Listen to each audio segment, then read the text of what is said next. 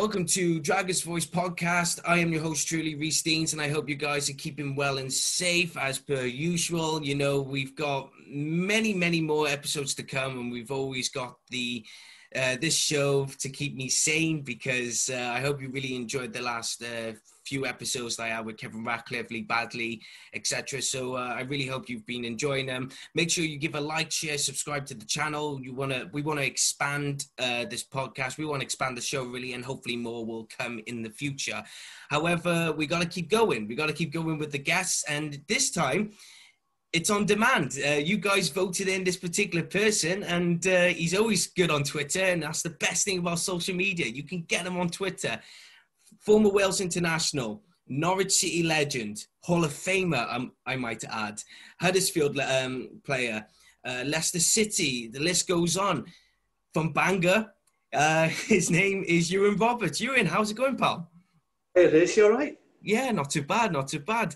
You know gone into i know we had a brief chat about the you know trying to get you on i mean the thing is is with me i want to try and keep the podcast you know a little bit professional because i know sometimes my mates always said to me um, why don't you just send them a tweet? You know and i said well the thing is is because when you send them a tweet it just sounds a bit unprofessional you know some of the times. You'd rather dm them or something your private message try to keep the who's coming on next, you know, who's coming on where. But I'm actually glad to get you on because I followed I follow your podcast with Ellis Smith and Danny Gabbidon.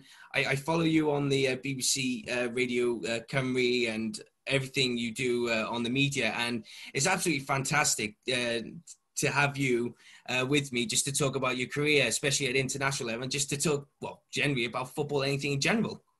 To be fair, when I saw your tweet, and was it me Gabs and Big John Hartson. yeah. Choices. When when you told me that I'd been voted not the most popular one, but the ones that the that the subscribers wanted on next, how could I refuse, mate? Do you know what I mean? Yeah, how yeah. Could I, how could I refuse? So you've got me, mate. So ask ask away, ask whatever you want, and I will try and answer them as honestly as I can. Well, um, the one thing I really I, I don't want to start off. Um, it's like I want us always to be fun and everything, right? But uh, you and I got something in common, and that's um, one of the beard. Oh yeah, the, the beard. I've, I've got well, my glasses are over there, but because I can see you properly, I don't need them. but I couldn't. That'll just be a blur. I couldn't even see you. but um, the one thing I really want to talk about, and I'm very passionate about this particular these particular charities, is um, dementia researching and everything. I'm very um, apart from me doing the podcast, I do a lot of uh, playwrights. I, am a playwright myself. I do a lot of theatre work.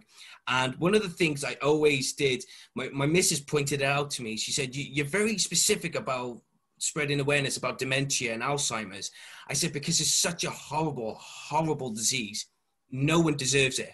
Um, and because you're very well known for scoring goals with your headers and everything, I really want to know what what brought it on? What was the reason why you wanted to go into dementia research?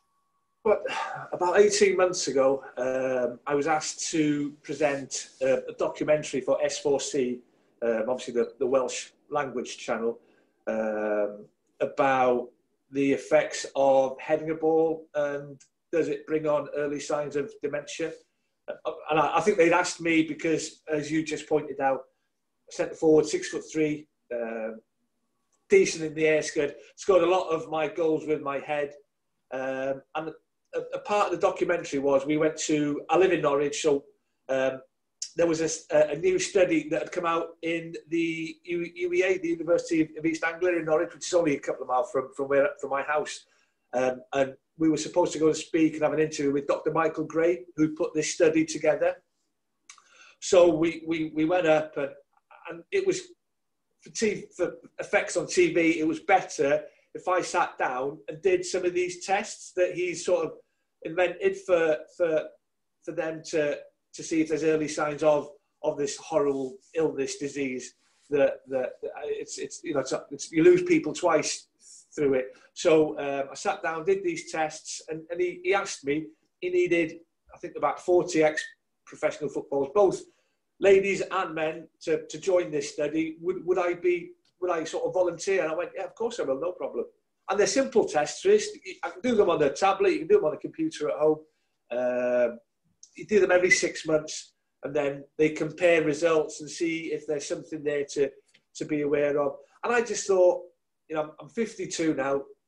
I look, and probably the most famous case of an ex-footballer sadly passing away through dementia is Jeff Astle. Uh, and, and, Jeff was diagnosed at 55 with early early signs of dementia. He died at 59. It's not far off my age. And I just thought of the amount of times I've, I've headed a ball, and it's not just in a game. People see you heading a ball in the game. You know, every goal kick, every set piece, I'd be one of the main targets because of my height. But it's on a daily basis the repetition of heading a ball in training. Because I was, I was, I was good in the air, but I was, when I was 13, 14, I wasn't very good. It's something that I had to practice on a daily basis when I when I first went to Watford. So that's that's the thought about it. Uh, I'm a big believer in prevention is better than cure, if I've said that properly. And I know you can't cure dementia, but you can sort of keep it away. There's things you can do. There's medication you can take that that that sort of help fight it until maybe later in life. And and, and I want to try and uh, and bring awareness to it because uh, me personally, I do think there's a there's a there's a big uh, big part of heading a football and and dementia. I think there's a study in Glasgow that came out saying that ex-professional footballers are three and a half times more likely to die from the the, the illness than the general public. Um, you know, I've got a family, so I want to. If if it does eventually happen, I want to put things in place that that they they they are okay. Do you know what I mean? Yeah, yeah, no, of course. Because I, me- I remember when um, the news broke out that uh, Bobby Charlton has got dementia, uh, being in his early 80s, you know, and uh, he's, he's lived an incredible life, so fair play to him. But, you know, um, but then to find out later that his brother, Jack, had it, you do wonder, hmm, is, is, is what's going on? What is happening, you know? And um, the one thing I really wanted to know is that because there's, there is an uproar about it and i'm stuck in the middle so i want you to help me with this i want to know from a professional footballer's opinion and considering that you've actually done the dementia research and everything because um excuse me because uh uh, the, they're trying to. There's a big debate now saying, can you head to the ball in today's uh, type of football? But considering going back, you know, 50, 60 years ago, there were leather balls. They were a lot more hard in the rain, and because you know you you you try to head to a ball back then, you get a concussion. Um, but in today's football, would you say it's a lot more safer, or does it does the ball need to be more uh, softer, safer? What what's your I mean, the, the balls are lighter, you know, and, and you, you mentioned the, the Bobby and, and, Jack Charlton. Um, you know, Jack was a big, strong centre half. Um, you, you, look at other players that, that have died. Um, Dave Watson, a former I think he played for Southampton, he played for England. He was a centre half, strong in the air. We lost Nobby Stiles a few week, weeks ago through the same illness, which, you know, he was a little com- combative midfielder, not your typical big centre forward, big centre half. I mean, I, I, told you I lived in Norwich. We, we lost Duncan Forbes, uh, Scottish international, big, commanding central defender who loved heading the ball. So there is a there is a pattern, if if, if you know what I mean. And, and you're right, you're right. You know, even when I play um, you wouldn't play with brand new, or you wouldn't train with brand new balls every day.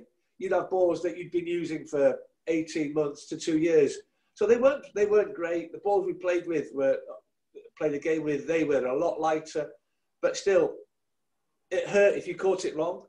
Um, and nowadays, you're right. The balls the balls are a lot lighter, but I just mean I think by being lighter, they travel quicker through the air so they, they land at your forehead quicker. And I don't want back heading banning from football. I'd be a hypocrite if I said that because I earned a living from from using my head basically with the goals that, that I scored.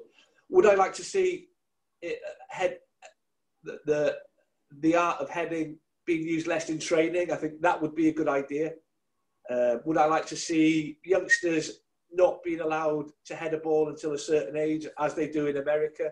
I think they're banned from 11 years downwards from heading the ball. I think the Scottish FA have introduced that. I think the English FA are, are thinking about it. I think it would be a good idea, and, and, there's many reasons for that. I think by by banning kids from, from, from a certain age from heading a ball, then I think you improve their awareness, first touch, um, passing ability.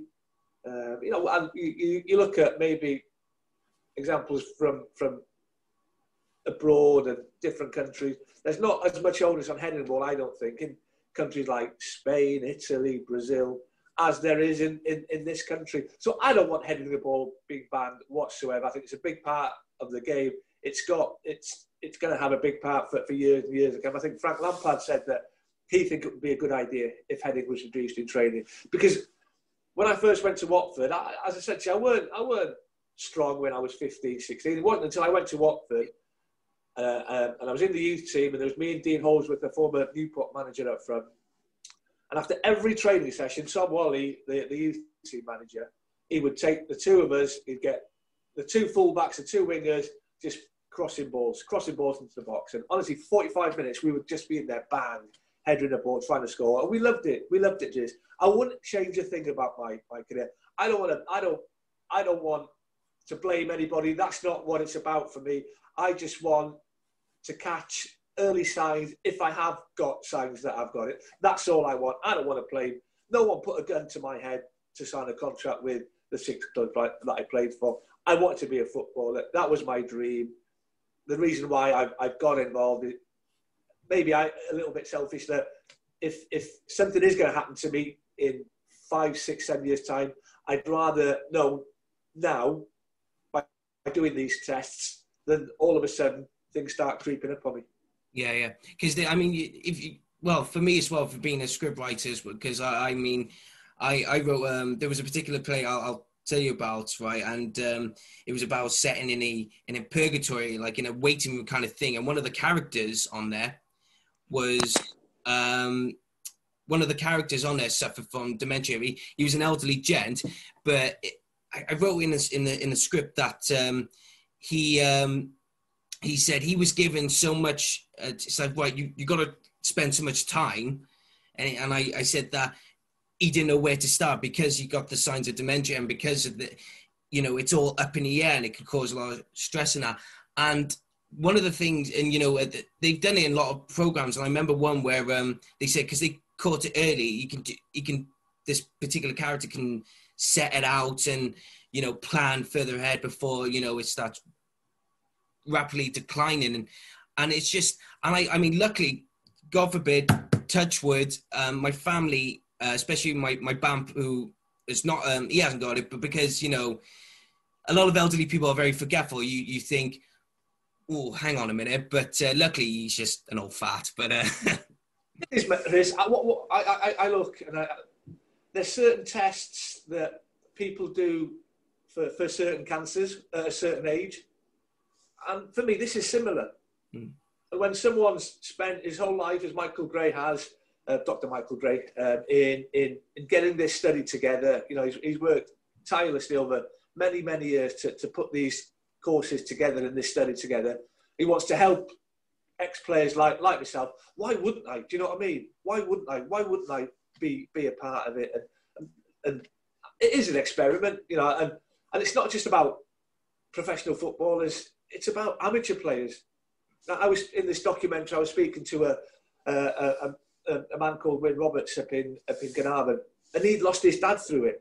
And his dad had played amateur football for, for about forty years, uh, and, and his dad would have been about the same age as my dad. So he, about the time when those balls were the the the leather knitting, and if you caught it wrong, it would absolutely smash your head. Um, so it's not just about ex-professional football. It's, it's about men in football, women in football of, of all ages, um, and you know, hopefully the, the study that we're doing that we can have a better idea and a better understanding of this horrible disease. Mm. Let's get on to you know your, your career now with the, all the all the clubs you played for. Big only, only six, mate. Only six. You make it sound it's about like twenty-six or something like that. oh yeah, yeah. But uh, big clubs and all, and you know, especially where they've come from. You know, especially like I mean Leicester. I mean, winning the Premier League years and years down the line. The five thousand to one team on the odds to win the Premier League. God, you got to feel lucky for Leicester City fans whoever, whoever put a five pound bet on in the and just to go, oh yes, please, thank you. Hey, bet, I tell you. I know it pays. And do you know what? I, I, I, get asked many times what my favourite club was, and it's it's like it's like us being asked who's your favourite child. I've got three children, and I could never ever pick one. Do you know what I mean? I'm, um, I love my time at Leicester. It's a great club. It's, it's a great city. Uh, from from the minute I signed, I had a good relationship with the fans. I mean, I, I scored two goals on my debut against Wolverhampton, which sort of, as a forward, that's what you want to you want to score a goal as soon as you can. Really, you don't, you don't want to be going eight, nine, ten games before you start scoring. Um, so I, I, I, hit it off with them straight away. I was only there for two and a half years, but I loved every second of it. You know, two promotions to the Premier League through the playoffs. Um, yeah, we got relegated in, in between. Um, but yeah, Leicester's, Leicester's a fantastic club, and I, it's I still obviously I, I, still look out for their results. I was absolutely chuffed to bits they they won the Premier League. So I still go back there now. At, um, obviously, it's at King Power now and not Filbert Street. And the welcome that I get as an ex-professional, honestly, mate, it's magnificent. Um, and that's why Leicester will always be a club that's close to my heart. Even though, and looking back, looking back, I made a big mistake in, in leaving the club. Uh, my contract was was running out. Uh, Martin O'Neill was the manager. He didn't want me to leave. Uh, I didn't want to leave. My, my, family was settled there with a good good dressing room, you know, good squad. Um, cut my nose off to spite my face because something happened with the then chairman, uh, Martin George, said something that he should have shouldn't have before the playoff final in '95 against Crystal Palace, um, and it left a bad taste in my mouth, to be honest with you. But looking back, and I've always been a big believer, you shouldn't really have any regrets in your career, whatever career, whatever path you've chosen. But if if I have one regret in, in life and in, in my footballing career, I think it has to be leaving Leicester when uh, when I did because they went on um, they went on to have what, seven eight years consecutively in the Premier League, finishing in the top half, League Cup finals. You know, I, I made a, a bit of a mistake, but you live and learn. Hindsight's a wonderful thing, isn't it? Yeah, yeah. And uh, I really wanted to mention Leicester as well because I got it on the, the list of uh, some of the questions I had. And uh, especially with Leicester City, you know, when, when you um, got promoted to the Premier League, you know, even though it was one season in the Premiership for you, but what was it that, what was it like competitively in that Premiership at that time comparing to what it is now? What was it like for you for Leicester back then? I mean, we we were always up against it, mate. To be honest with you, uh, we were always going to be in in a battle, in a fight to stay stay in the league, and we knew it. We knew it as a squad of players. Brian Little didn't probably strengthen as much as he should have. Uh, whether he had the finances, I don't know. Um, he, he, I think I think he brought two or three in. We bought Mark Draper in from Notts County, who was a magnificent player, uh, and he, we got relegated. He went then I went to play for, for Aston Villa. He was too good to play in the Championship, to be, but but looking at the squad, we just I don't think we were quite up to Premier League level at that time. And, and I, I, I look at I think the defensive side and the defences we came up with were far stronger and far better than what they are now. Yeah. I look at Arsenal's back four. You know, you had Tony Adams, Martin Keown, uh, Manchester United, Pallister, Bruce, players like that. Des Walker was playing. It was hard work. It was hard work. And what did I get? I, I only played 36 games, or I didn't, I didn't start the first two or three games. I scored nine goals, which it's not great. It's not great. It wouldn't be bad now, I don't think, if, if you're getting nine goals in the Premier League. I think I'd be worth about 40 million quid. Um, but it was hard work, mate. And I, I look at my career. Um, and I, I played in the old First Division when I was a young boy at Watford, but only one season in the Premier League. It was hard work, and I always, I, I'm, I'm firm and. I'm quite honest. I was a Championship player, if I'm honest with you. I, I, I would be confident that I could get you 15, 20 goals uh, a season at that level. You know, I'd have to be in a good side to get you that in in, in, in the Premier League. So I'm, I'm, realistic enough, mate, to, to look back and, and think, yeah, I, I was I was a decent player at Championship level, but it was hard work at Premier League level. You know what? One of the I really want to mention this particular uh, game it was in the playoffs, and I think it was the promotion, the second promotion you got to the Premier League, but it was against Stoke City, and um, it, it was around about the time where I, I noticed when I, did, when I did my research, he said you were in danger because you, you celebrated a goal and the Stoke City fans were going to pitch invasion. Neil I- Lennon. I- yeah.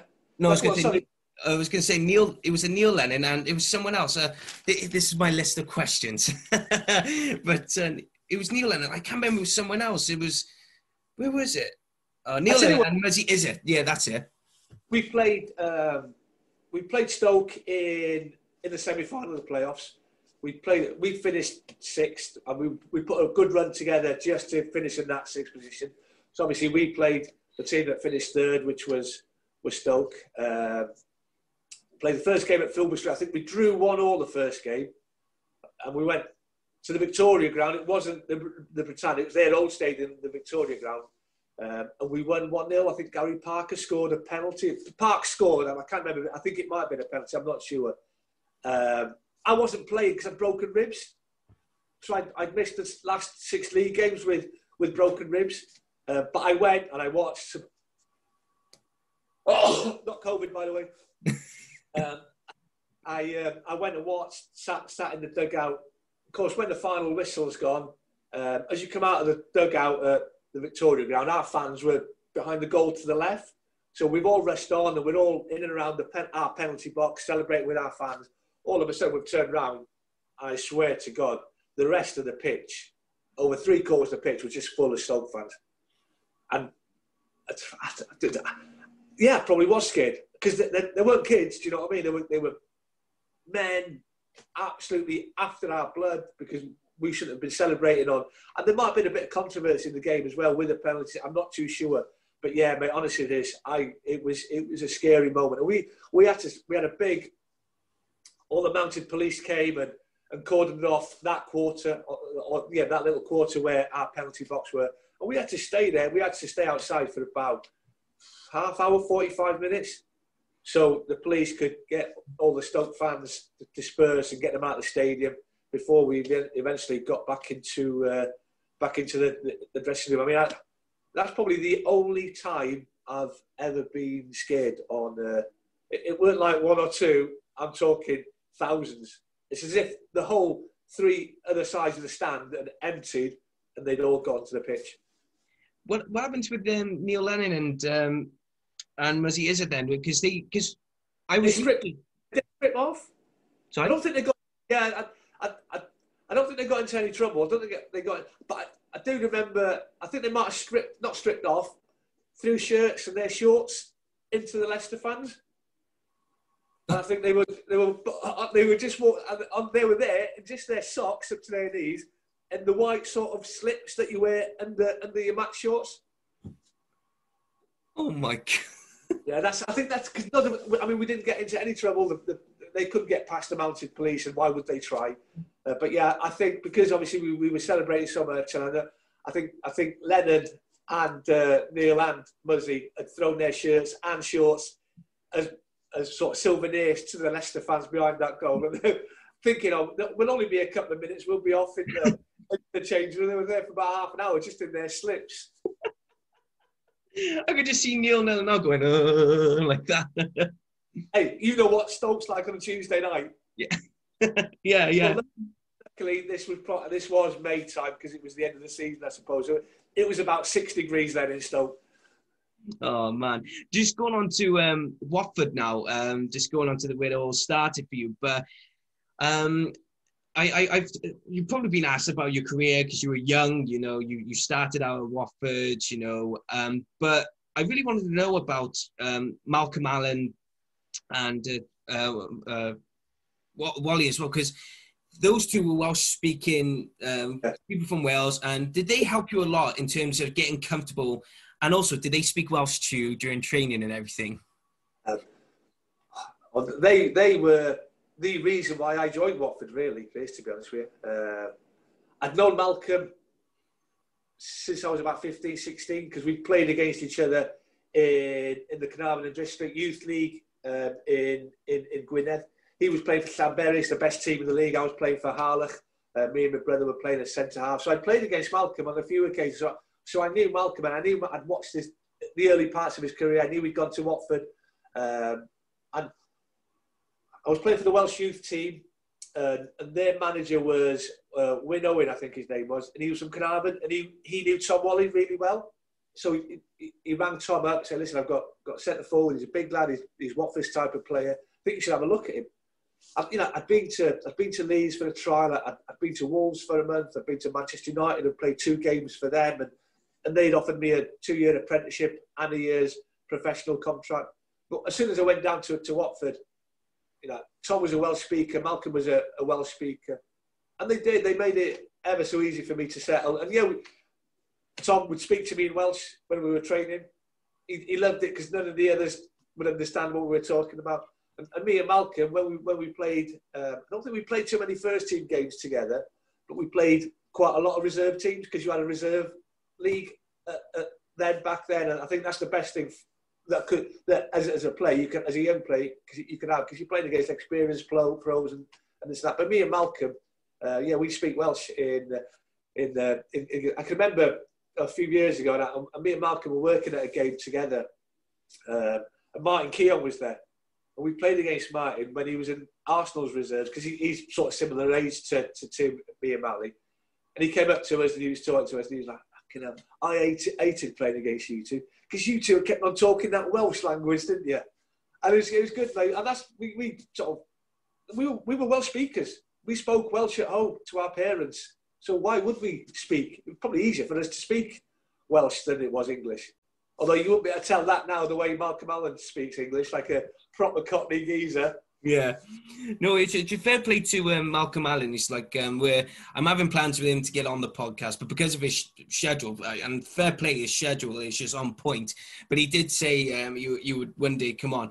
But the the passion he gives on S4C, the comedy, so you know on point, you know, very loud, very uh, descriptive, articulate when it comes to his Welsh and everything. And because um, I do a lot of ball boy work with Barry Town Football Club, and uh, because of the COVID thing, I remember they did the um, the new uh, Newtown and Connah's Quay game live television here, and you could even with crowds and everything, you could just hear Malcolm in the background just be, giving his play by play. I tell you what, if if you if you get a chance, um, listen back or watch the highlights of the Wales Belgium game in the Euros, and I see the Hal's goal or Big Sam's goal. I, am not too sure, and I think it's um, I'm not. I, I think it's um, Five Live's commentary, um, and, and they obviously the goal's been scored. All you can hear is Malcolm screaming in the background. He, he is. He's a passionate Welshman. He's, he's he's, he's a Welshman through and through. Uh, he was a great teammate. And people don't realise he was a top finisher, Chris. Honestly, mate, I, you know, I've, I've, I've played with some good forwards. I've trained with some good forwards. He was as cool and calm and collected in front of goal as some of the best ones I've, I've played and trained with. Mm. Honestly, and his, his career was cut short through a really bad knee injury. He'd have gone on. I think if you look at his, I think he's got he got 15 caps for Wales and, and three goals. And not, not, all those caps he'd started, he'd come off the bench. Had he not got injured, he'd have, he'd have been, gone on to be, be, been a fantastic player, I tell you. I mean, he was good. He was a good, very good player anyway. Uh, but yeah, he'd have had a great career. He really, really would have had a. I mean, so cool in front of goal. One of, one of the best finishers I've ever seen. Yeah, um, the one thing I really want to talk to you about is Graham Taylor and uh, the. I always call my little sister. She's she's only she's in her teens, uh, starting year seven, and even she knows Graham Taylor. She keeps going. She went, "Do I not like that?" and everything, and I'm thinking, "How do you know that?" It's just because it's one of those um, things that only people from maybe the 80s, 90s, early 2000s will probably remember because, but what was Graham Taylor like? Because I know he wasn't, he was only there for that one season when you started out in the senior, but what was he like as, as a person and as a manager? For, for me at the time, he was the, the best manager I could have wished for. A gentleman, had a lovely nature about him. You know, I wouldn't say he was soft, I think that'd be wrong, but he just, he was a, a nice, nice man but, and there's always a but, he had a side to him that you did not want to see. He scared the life out of players. And I'm talking about experienced lads, you know, Kenny Jackett, John Barnes, Luther Blissett, Tony Coton, John, McClelland. We were all shit scared of him. We did not want to cross Graham Taylor. And it gave me my debut um, when I was 18, playing Manchester United at, at Vicarage Road. Uh, and those were the days where you could only have two subs, I think. And it was nil-nil at half-time. He wasn't happy about one or two things, so he changed it at half-time. He took, he brought, took, he put me on, took Worrell Sterling off, um, and I scored the winner. We won 1-0. And for the Liverpool fan, I didn't get any better. Do you know what I mean? Scoring the winner against Manchester United. So I've got so much to thank Graham Taylor for. You know, always used to ask. Uh, you know, when when I started working for the BBC, I'd bump into him at different grounds. He was working for Five Live. He would always ask how my parents were. He was he was a great man, absolute great man, and I you know I can't thank him enough for the opportunity that, that he gave me when I was when I was a young boy. There was one story, and I thought I thought I was going to get a sack. It was after after my debut against Ipswich. Um, sorry, my first goal was against Man My debut was against Ipswich in my first season, and I think I was 17, 18. Um, anyway, we played Ipswich, and about six of the YTS boys, uh, we were ready to go out for a meal on Saturday night in St Albans. Not drinking, just going out for something to eat. Uh, but the mistake I did, I'd played on the on the Saturday. It was bank holiday in, in April time, so we had a game on the Monday as well. We were playing Arsenal at Highbury on the Monday. Of course, the rules are 40 hours before a game, you're not allowed in licensed premises, which means restaurants as well, really. So we've, we've, we've met up in St Albans. There was me, Tim Sherwood, a couple of the other boys. And because we were, we were a bit early to the restaurant, the table wasn't ready. So we've gone to the pub next door. And we've already had a Coke. Uh, we, weren't, we weren't drinking alcohol, but we weren't supposed to be there. And little did we know that there was someone in that pub that was one of Tom's Walley, Tom Walley's best mates. So he was straight on the phone to Tom and said, Some of your boys are in the pub course. And we were in training on the Sunday. And we didn't know anything about it until the Sunday. My mate Steve Thorne, who I who I lived with in Diggs, Cockney lad, ginger Cockney lad, he came. I think he was out with us, and uh, he came running up to me and said, "Robbo, Robbo, Tom knows everything. Tom knows everything." I went, "What do you mean, Tom knows everything? He knows where, who knows who was out, where we were, what we were drinking." Because I knew Tom would go and tell Graham Taylor. Anyway, um, nothing was said, and we, we uh, Graham Taylor called a meeting in the home dressing room at Vicarage Road because we were training at the ground. And he started off with, in front of everybody, the you know the senior pros, kids, everybody, all cool, all calm, all collected. He went right. I want to know what fucking six were out last night. And he went, he looked at Tim Sherwood and he went, fucking no, you were out, just for starters. So we've all had to put our hands in, it. Oh I absolutely shit myself. I thought, right, that's it. I've played one game, the career's over. Because it was, it, they could have sacked us if they wanted to. It, it was a sackable offence. Not that we were drinking, we shouldn't have been in a pub 40 hours before the game. And I learned my lesson. I learned my lesson there and then. I would have started at Highbury, uh, but because of what had happened he, he dropped me. He started Malcolm.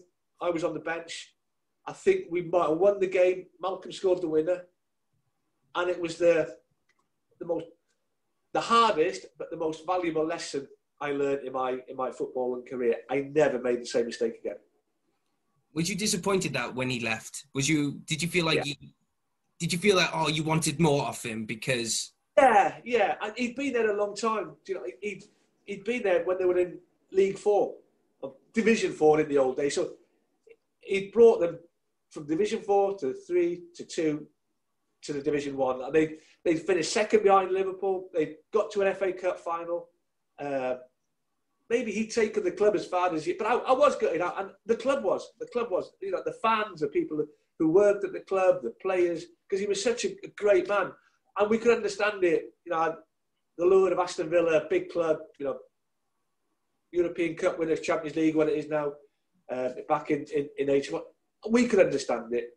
Um, and we'd, we'd, I think the news broke the day we were meant to go to China on an end of season tour for two weeks to play in the in a in a cup out there. And the the the the, the, the trip was going to be cancelled because we hadn't got a manager to, to take us.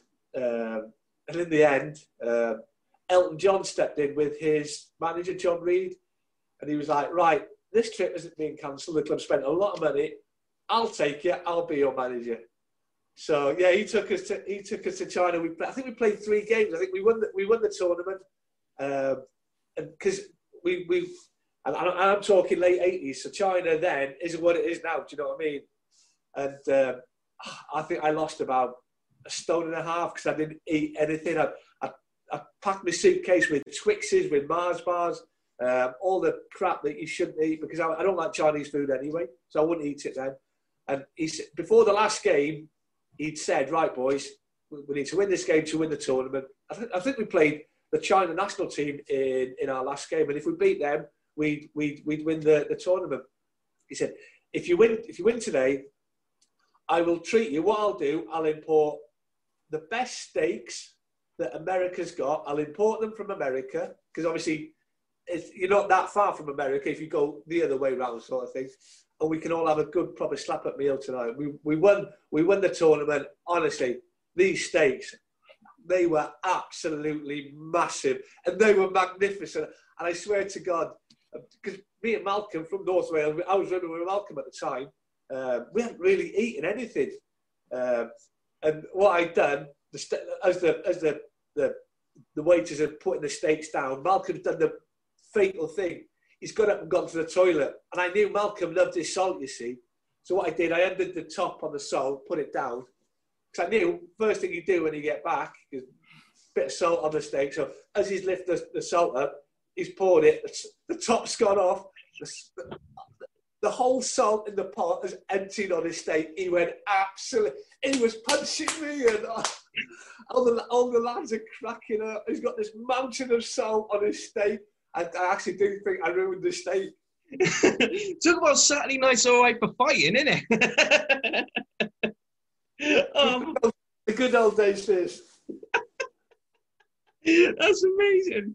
Oh, do you know what? I'm gonna I'm gonna hold to that. If I ever do get him on, I'm definitely gonna say, "How was that?" Take it with a pinch of salt, Malcolm.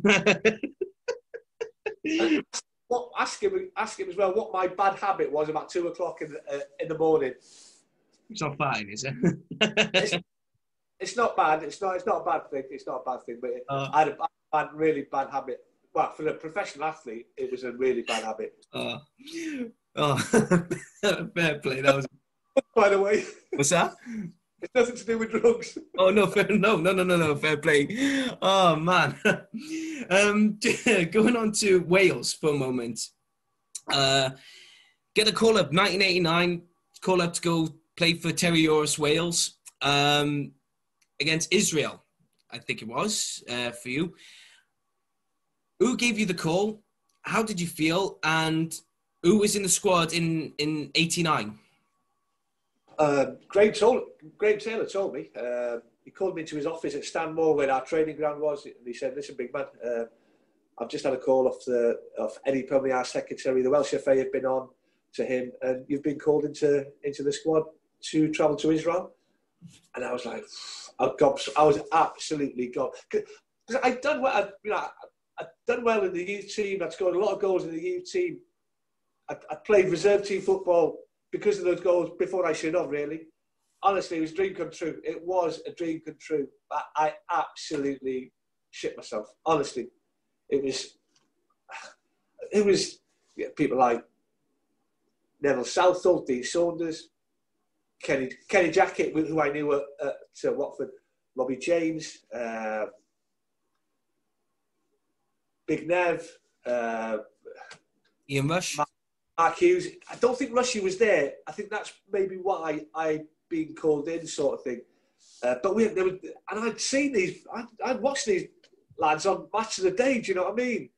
I was, I was in all of them. I was, I, Rushy might have been there. I'm not sure actually because I think Rushy might have been there. Um, and I remember we, we, we flew to Israel from Heathrow.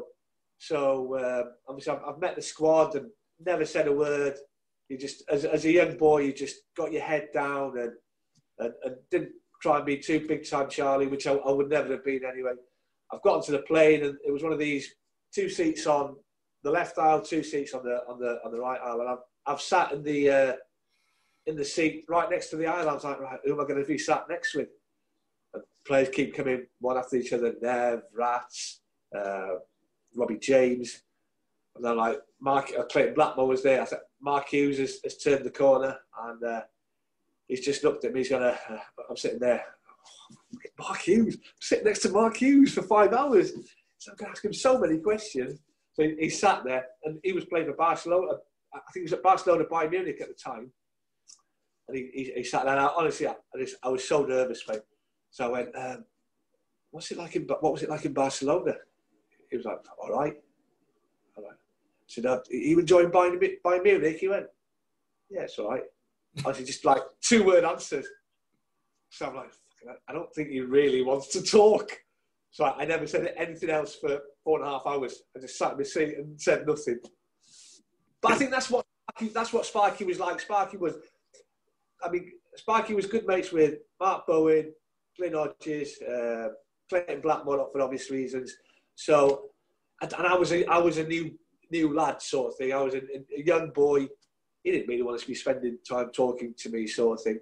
And, and funnily enough, uh, towards the end of my, my Sparky gave me more more Welsh caps than, than any other manager, to be fair. So I've got a lot to be thankful of. But he, at that time, he didn't want to be talking to a ginger-haired young Welsh international, did he?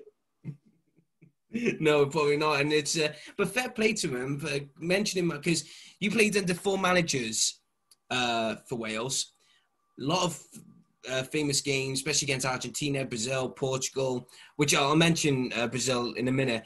But um, just mention Mark Hughes for a minute. What was he like as a player, and what what was the difference apart from the obvious being manager and a player? But what what did he offer as a manager? First of all, he was a magnificent player.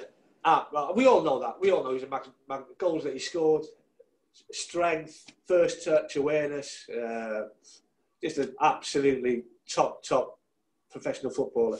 As a coach, um, he was he was he was good technically. You know, he had he had a good team with him. To be fair, um, he had Mark Bowen, he had Eddie Niedzwiecki, um, but Eric Harrison, who was his youth team manager at Manchester United, who who sort of was the coach for the for the team in '92, who brought all those stars through. So he had a good team. I think the, the most impressive thing for me about Mark was his team talks And he wasn't a real ranter and raver. And I can't remember where we were, but I think it was a game we had to win. It was such an important game, and it was it was in Eastern Europe somewhere, but I can't remember where. We are in the dressing room before the game, and he's just come out with this this like team talk and about being Welsh and what it means to be Welsh. He brought our families into it, um, and he he just kept a, a calm, quiet voice throughout the whole team talk by the, by the time he finished, we wanted to fight the world. Honestly, it was it was inspiring, and you know whether he got that from someone like Sparky, uh, from from someone like Fergie, I, I, don't know. But that's that's one thing that I will never forget with with Mark Hughes. Um, that that team talk, motivation. You know, people say, "Oh," and I think players should motivate themselves. Really, managers shouldn't really have to motivate professional footballers. Uh, but that day, Jesus, did he motivate us with with the team talks that he gave? And, and I, we had some big, big characters in, in that dressing room, like Chris Coleman, Gary Speed, bless him, Nathan Blake, John Hartson. Uh, we had some big players, and we were all, mate. Honestly, we were like, come on, let's have, let's get, let's get this done, let's get this game won before we went out. It was, it was inspiring team talk. Was you was you playing in the game where John Toshack first came to Wales, which was Norway. No, no, no, I wasn't. I wasn't. No, nah, Park, we lost 2 0, didn't we, at Ninian Park? I think it was 3 3 1. I, I mean, and there was, I, I wasn't involved I, I, for one reason or another, but obviously he, he brought the brunt of the Welsh FA letting Terry Yorath go, really, because Terry was a massive favourite with, with the fans. He, he nearly got us to a to a major tournament when we missed out we're losing to uh, with that Romania game at the old uh, St Ninian Park, the old the old Arms Park, um, and they wouldn't give him a new contract for for whatever reason. And you know, John took over. It wasn't a, it wasn't a great performance. It was a bad defeat, and he, he bore the bore the brunt of that. Hence why he left. He didn't realise how bad it was going to going to be, and hence he walked away. So no, I, I wasn't involved. I wasn't. I think I watched. I think I watched the game on telly. Um, I can't remember where would I, I, would have been at Leicester at the time.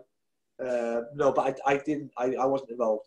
No, I enough. No, that's fair enough because uh, it was because your career. It was just it's a 1989 first cap for Wales. Then it yeah. jumped to 92, yeah. then it jumped to 94, then to 2000. So you're very lucky not to be managed by Bobby Gould. I'll tell you that. was I was with Gouldy. Oh, was you? What you was? Gouldy. I got a few cats with Gouldy. I was I was in the squad when Gouldy took us up to the prison, uh, sort of as a prison sort of not Monmouthshire, but up that way sort of thing. Uh, and we trained there on a few occasions. I mean, Gouldy was Bobby's Bobby. I like, and I like Bobby. Uh, I I'm not sure how many caps he gave me. I mean, I, I tell a story, and it's a true story. That um, I remember when I was playing for Wolves. Um, I think it was the second game of, of the season, and we were playing Bradford at Molineux. And Jonathan, his son, was playing a goal for Bradford. And in the first 10 minutes, the ball's been played from the left hand side into their six yard box. And I've slid in because that's the only way I could get anything onto the ball. And Jonathan's come sliding out to get the ball, and we've collided. And my studs has caught him here, and I've opened his, honestly, I've opened his throat up all the way down there. I mean, I think he was really lucky, do you know what I mean? Because I, I, I, didn't realise what I'd done to start, to start with. So I've gone up to see if he was all right.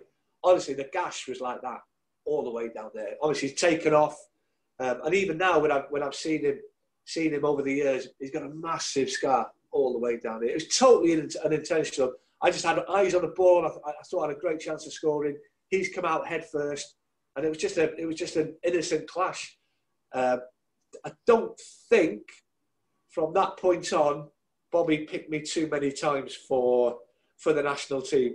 I, am not saying that was that's that was the reason, but something in the back of my mind sort of I, I do think he held that against me. And as I say, it was a complete accident. It was a complete freak accident. Yeah, yeah, no, I, I and in football, anything can happen, especially with legs flying, you know, instead. Yeah, you know, I lost my I lost my front teeth. I'll, I'll tell you the story about losing my front teeth. Um, I was playing for Watford. We had a, a, friendly in Exeter. I was 18 years of age. Um, there was a lad playing for Exeter who I played with for the Welsh under 18s professional team. I'd called Dan Rowbottom. We'd roomed together. Um, he was a, he was a winger. And he was picking me up from a set piece. I think it was a free kick, so he was picking me up for some reason.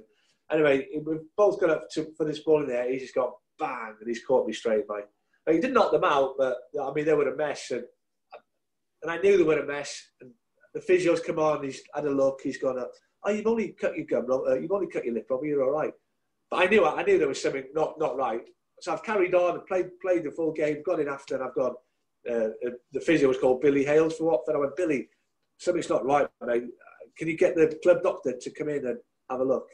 So the, the Exeter's club doctor's come in. He's he said, oh yeah, you, you took a bad smash there. Um, you need to go to the dentist first thing tomorrow. So I've gone to the dentist the next day. Didn't sleep a wink a night. I woke up the next morning because we stayed at Exeter University. The pillow was covered in blood. Uh, gone to the dentist. He's had a look. He's gone. I mean, they're, they're not great. They're in, they're in a bad state. I can save them or they can be saved, but it's going to be months of, of hard work and treatment. And I was like, right, I'm centre forward, six foot three. I'm going to get more smacks in the face, going to get more, more smacks around my mouth, teeth. I went, I'll just take them out. So I, he whipped them out. And hence I've, I've never had my three front teeth. So accidents happen. You know, uh, that's it's part and parcel of the game you know, with your front teeth now, is it dentures or is it, are they screwed in or what? Dentures. Dentures, are they? Oh. Wait a minute, shall we go? Because it's the voice there. So let's have a look again. Oh, heck. Oh. If you haven't seen that, say. I've had them since I was 18, so I'm used yeah. to them now. I'm used to And people say, oh, why don't you get implants? Because because the, the, the smack I got was that bad. Um, and, and they'd fractured in the gum. The dentist had to sort of cut my gum open and get the little bits of teeth that were still left in there. So my gums are all over the shop, really. So I don't know if I would be, I'm possibly a bridge, but I think it implanted out the question for me. Right. Um, going back onto Wales then, because uh, you played for a lot, lot of games, a lot of big matches and all, especially one against Brazil. Um, not the best, uh, not the best uh, games because of the result, but it, it's an experience for you. Ah, great experience. Uh, Millennium Stadium. I think it was the first time the roof had been closed for a football game. Um, we lost three 0 but you're talking about world champions. I think two two years after we played them, they they won the World Cup in Korea and Japan, I think. Um, and they were. I, Ronaldo didn't play, but all the other big hitters were there. Do you know what I mean? And uh, it was it was fantastic experience. Um, I can remember uh, we've gone out to warm up on the on the on the Millennium pitch. They didn't even come out to warm up because in, in the dressing rooms in the Millennium, you've got a big indoor area where you can have a warm up if you want. I think it was that cold that they decided we're doing our warm up in here.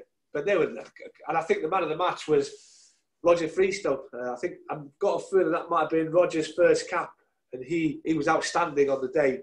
Uh, but yeah, it, it, was such a great experience. The only the only bad thing about that night is I never managed to get a Brazilian shirt, which I'd always wanted from a young kid from when I'd seen them in the '82 World Cup. I was like, right, I always, I always wanted to play against Brazil. I always wanted to get that famous yellow shirt. But sadly, uh, I tried to get uh, Silvinho, the lad who used to play for Arsenal. Oh yeah, yeah. I think it was it Silvinho. There was a left back who was playing for Arsenal, was playing for Brazil, and I played against him a few weeks before in a in a friendly for Norwich. So he sort of remembered me.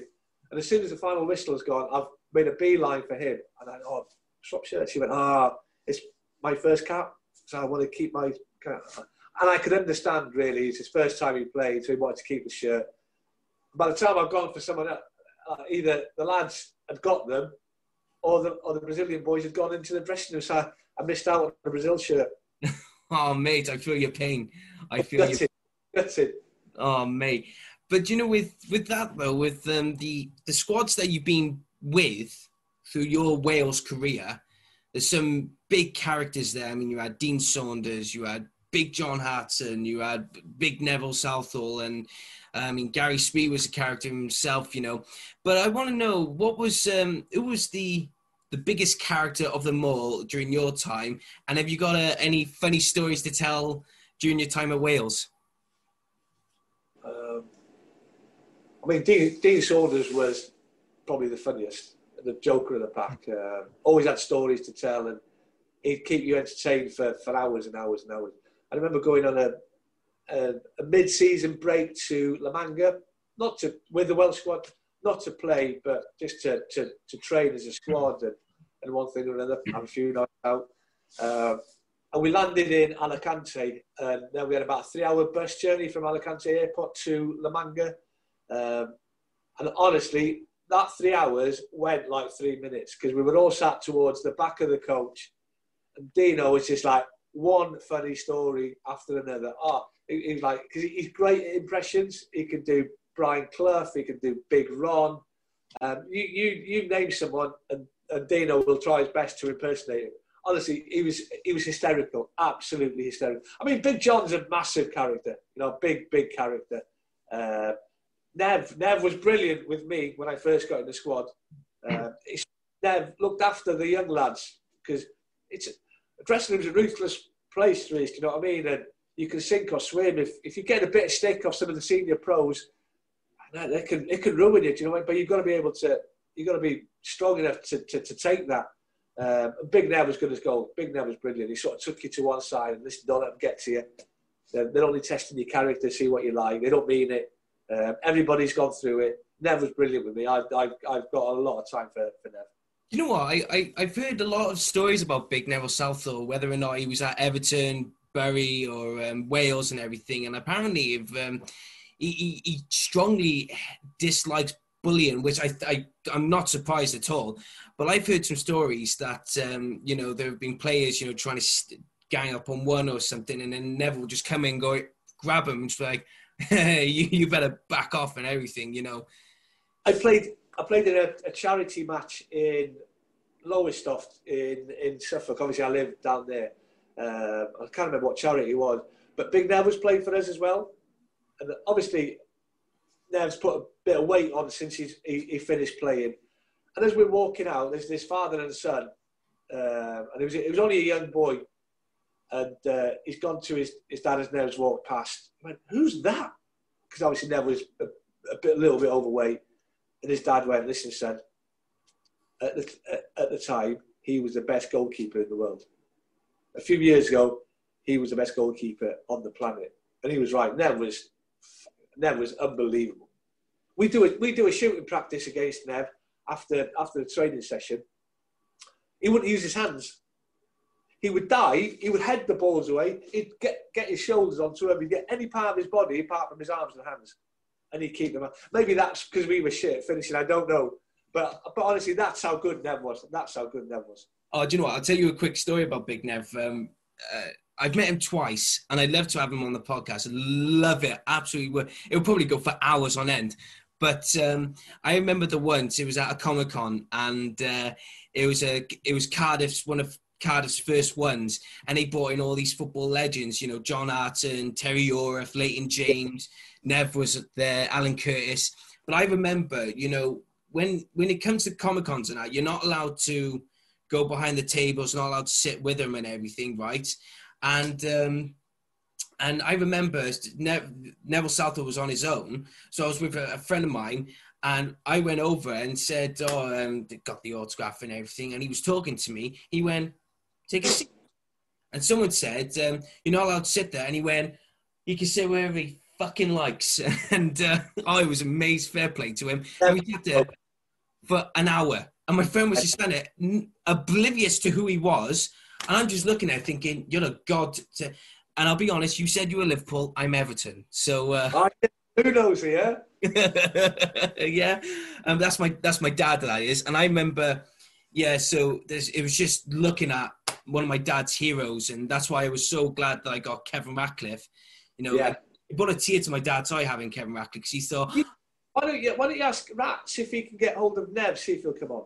Yeah, well, oh, I, have asked him, but um, the, the problem is, uh, I asked him when I first had uh, Rats on the um, the first time. He said he he would only do it if you talk politics. Some if you mention politics. Yeah, yeah, yeah, yeah, yeah. He's big into politics. Yeah. Yeah. Yeah. And don't get me wrong. I mean, I, I support him what he stands for and everything. Don't get me wrong, but when you when it's like it's hard. Yeah. Hard. Politics is hard. Yeah. Listen, mate, I have to go in five minutes. Is that all right? Yeah, no worries. No problem at all. Um, come on again. I can come on again. Yeah, no worries. Then, uh, well, it's a final. It's going to be a part one anyway. I, I knew it was going to be a part two anyway. But um, but that's a final question for you then. Is how did the uh, Norwich City uh, come about then for you? people think, oh, because uh, I was there for seven years, uh, and I did enjoy my time there. Got to say, it's it's it's a good club. Uh, it's a well-run football club. It's, it's, a it's a lovely city. Uh, it's out the way. Um, I'd been I'd, I'd, signed for Wolves. I'd signed a three-year contract at Wolves, um, but something happened that that season. We finished third. We didn't get promoted. So Jack Hayward sort of he got the arse a little bit. The, the Wolves owner he put millions into into the into into building the squad. Mark McGhee was the manager, and he, he told Mark McGhee, right, I ain't giving you no more money. If if you if you want new players for next season, you're gonna have to sell to finance it yourself. So fair enough. And uh, Norwich made an offer for, for myself. Mike Walker was the manager. Uh, Mark McGhee pulled me into the office and said, listen, big man, uh, Norwich put an offer in, the club's accepted it. I didn't really want to leave. I, I, I enjoyed my time at Wolves. It was the closest club to me mum and dad's in North Wales, so they could come every home game, which was always important to me. Uh, but once once they'd accepted it, he was basically telling me that I didn't really have a future at the club. So I travelled down to Norfolk. Didn't realise how far it was. Uh, looked around the training facilities, which were brilliant. Looked around Carrow Road. I played it a few times, and I thought, you know what? I, I, quite fancy this. I do quite fancy this. So I, I said to that, that, that was on a Friday. I said to Mike Walker, listen, can I have the weekend to think about it? He went, yeah, of course you can. So I, I came, I went back to the Midlands, and I'm like, oh, do, I, do I want to root the family again? Because we'd only just moved into a house in in Broseley, in Shropshire. In Shropshire. I said, do I want to upheave and, uh, everybody and go down to, to, to North? I'm not sure. And I can remember driving down, and I was about 20 minutes away from, from Norwich in a place called Snetterton, and I pulled into a lay-by, and I sat there for 10, 15 minutes thinking, I'm excited. I'm going to turn the car, go back to Wolves and fight for my place. But something sort of set, told me now, you, you're 15 minutes away. They've been good to you. You like Mike, Mike Walker, and I do. I've got a lot of respect for Mike, who's a Welshman. Um, so I travelled down, signed on the dotted line, and was there for the next seven years. And the first thing I said is, uh, when I signed, I want to try and get the club back into the Premier League. That was my main goal, my main ambition: get Norwich back into the into the big time. took me seven years, uh, but my last season, we we managed to do it. And I think, and I've, I've said this many many times, the main reason why we did it is because we signed Darren Huckerby. He was absolutely head and shoulders the best player in that league. He was the X factor for us. Um, without him, we might have finished in the top six, but he was the difference between us being a playoff team and winning the league. Well, then, uh, you and I know you're a very busy guy, so you um, have to make a move in a moment. But I would love for you to come. Back. I got so much more questions for you. I really enjoyed it, mate. I love talking football. Yeah. Talking. We'll we'll go for a second part, and that's a, a promise here, guys. We'll. Uh, we'll yeah. yeah. So, uh, guys, don't worry. A part two will be coming soon. Then we'll uh, me and you and we'll arrange some uh, some time in the future for you guys because we got so much more questions to go. And uh, and normally I always uh, conclude uh, a question of how do you look back on your career to conclude the podcast. But I'll probably leave that for part two so that problem. Problem. So, thank you, Iwan Roberts, for coming on. I look forward to seeing you again soon. It's, it's, no worries. Speak to you soon. Take care. Bye, so, guys, that was Iwan Roberts for the Dragon's Voice podcast, and I hope you um, really enjoyed it uh, as much as I have. Make sure you like, share, subscribe to the channel. Uh, always, always just support us in so much, you know, and thank you so much for following and uh, staying committed to the Dragon's Voice podcast. It really means a lot. So, guys, I've been your host, Julie Reese Deans. That was Iwan Roberts, part one, but part two will be coming soon.